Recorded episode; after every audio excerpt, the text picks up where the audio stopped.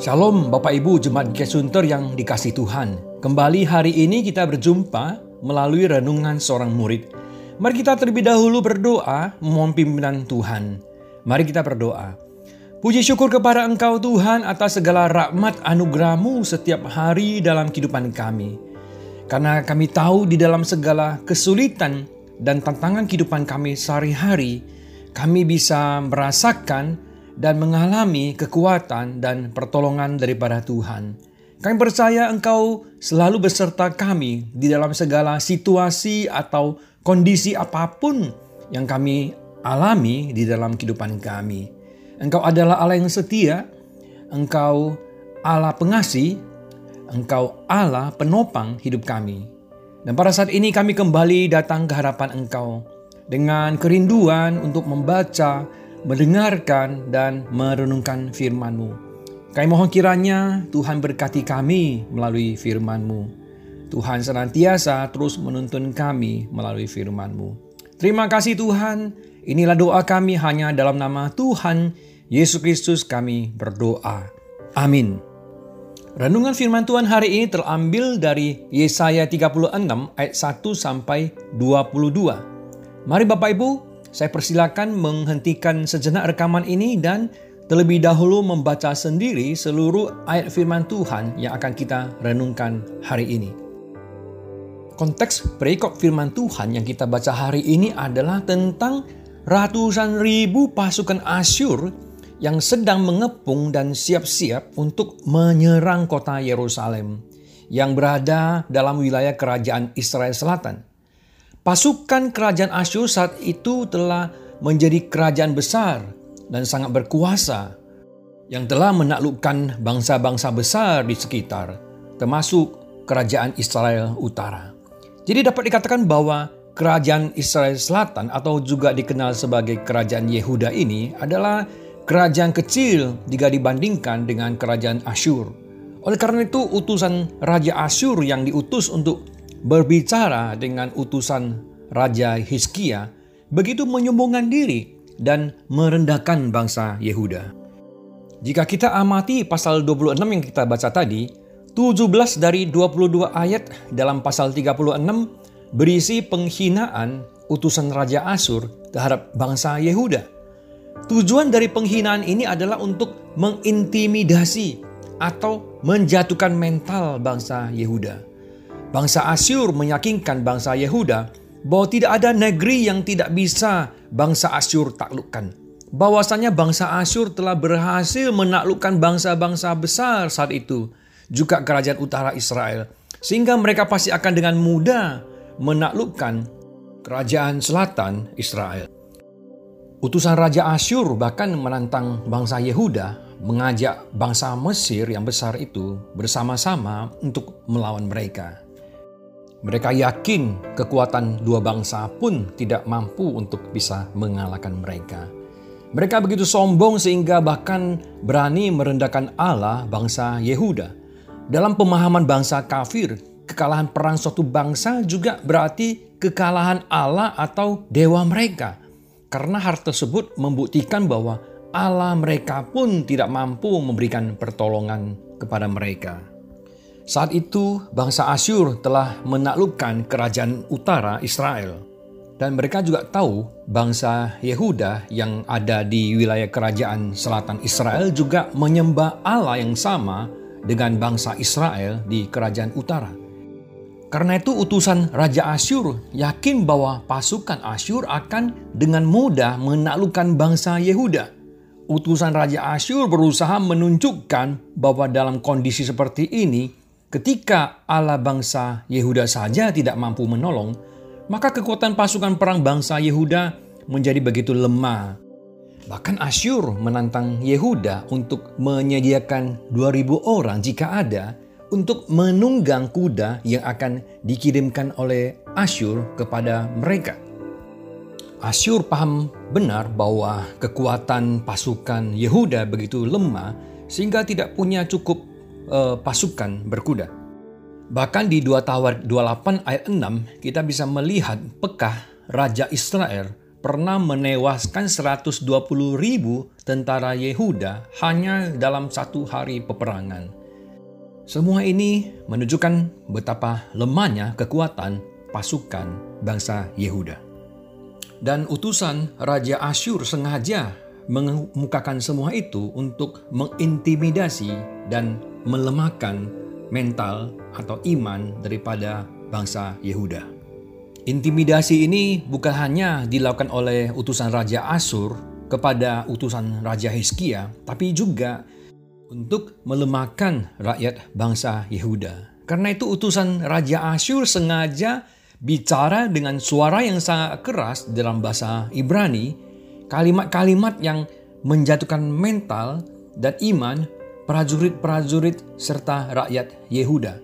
Utusan Raja Asyur berharap bangsa Yehuda ini akhirnya putus asa, kehilangan harapan pada raja mereka dan bahkan pada Tuhan. Lalu mereka bisa tunduk kepada bangsa Asyur. Tapi puji Tuhan, bukan itu yang menjadi respon dari rakyat bangsa Yehuda. Respon bangsa Yehuda setelah mendengarkan atau mengalami intimidasi dari utusan Raja Asyur bisa kita lihat di ayat 21 dikatakan bahwa tetapi orang berdiam diri dan tidak menjawab dia sepatah kata pun. Sebab ada perintah raja bunyinya, jangan kamu menjawab dia. Jadi respon bangsa Yehuda, rakyat Yehuda ketika mendengar intimidasi dari utusan Raja Asur adalah diam. Mereka tidak balik menghina, marah, atau membela diri, melainkan hanya diam Sebagaimana pepatah mengatakan diam adalah emas. Mereka juga tidak membela Tuhan mereka yang telah dihina oleh utusan Raja Asyur. Karena Tuhan yang sejati memang tidak butuh pembelaan. Rakyat diam karena mentaati perintah dari Raja Hizkia. Di sini kita bisa melihat kebijaksanaan dan iman dari Raja Hizkia. Hizkia adalah raja yang setia pada Tuhan dia dijuluki raja yang setia seperti Raja Daud. Dua Raja-Raja 18 ayat 5 sampai 7 mengatakan demikian. Ia atau Raja Hizkia percaya kepada Tuhan Allah Israel dan di antara semua raja-raja Yehuda, baik yang sesudah dia maupun yang sebelumnya, tidak ada lagi yang sama seperti dia. Ia berpaut kepada Tuhan, tidak menyimpang daripada mengikuti dia dan ia berpegang pada perintah-perintah Tuhan yang telah diperintahkannya kepada Musa. Maka Tuhan menyertai dia ke mana pun juga ia pergi berperang. Ia beruntung, ia memberontak kepada Raja Asyur dan tidak lagi takluk kepadanya. Nah di dalam diam, Raja Hizkia menunjukkan imannya pada Tuhan. Daripada percaya pada perkataan utusan Asyur, dia memilih percaya pada perkataan Tuhan melalui Nabi Yesaya. Dua Raja-Raja 19 ayat 5 mencatat perkataan Nabi Yesaya yang disampaikan kepada Raja Hizkia. Dikatakan, ketika para utusan Raja Hizkia menyampaikan pesan itu kepada Nabi Yesaya, berkatalah Nabi itu, katakanlah kepada Tuanmu bahwa beginilah firman Tuhan, janganlah engkau cemas karena segala ejekan orang-orang Asyur yang telah menghujat aku itu. Nah, di dalam menghadapi intimidasi, penghinaan, dan ancaman, Raja Hizkia tidak bersikap reaktif. Bersikap reaktif artinya langsung bereaksi spontan terhadap sebuah peristiwa, situasi, atau keadaan.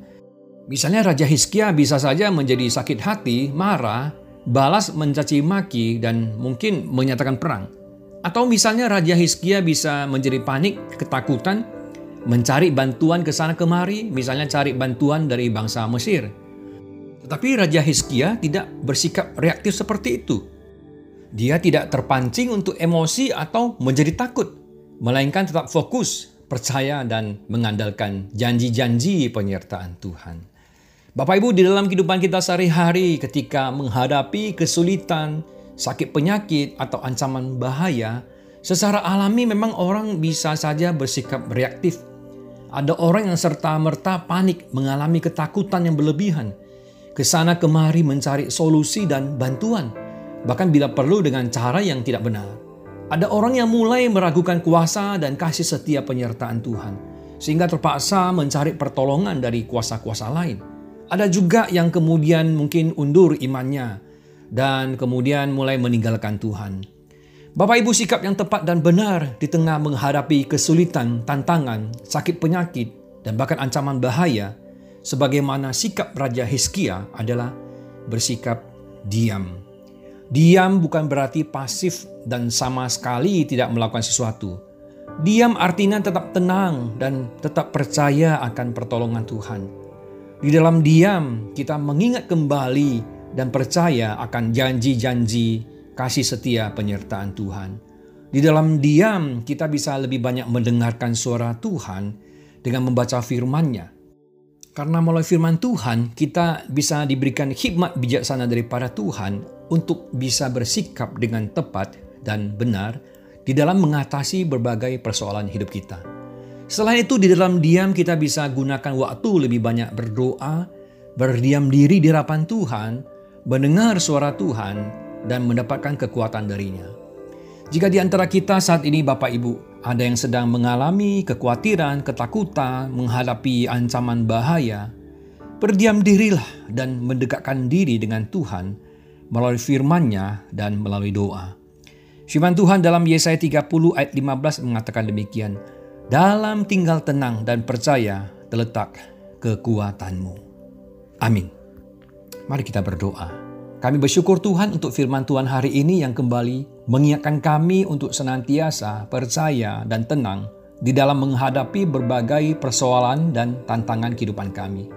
Dalam segala keterbatasan dan kelemahan kami, kadang kami bisa menjadi khawatir, takut, panik, gelisah, dan kurang berserah pada Tuhan. Karena itu saat ini kami kembali datang ke harapan Tuhan, mendekatkan diri dengan Engkau, kembali percaya akan janji-janji firman-Mu, dan kembali belajar untuk tetap hidup berpegang pada firman-Mu. Terpujilah Engkau Tuhan dalam nama Tuhan Yesus kami berdoa. Amin.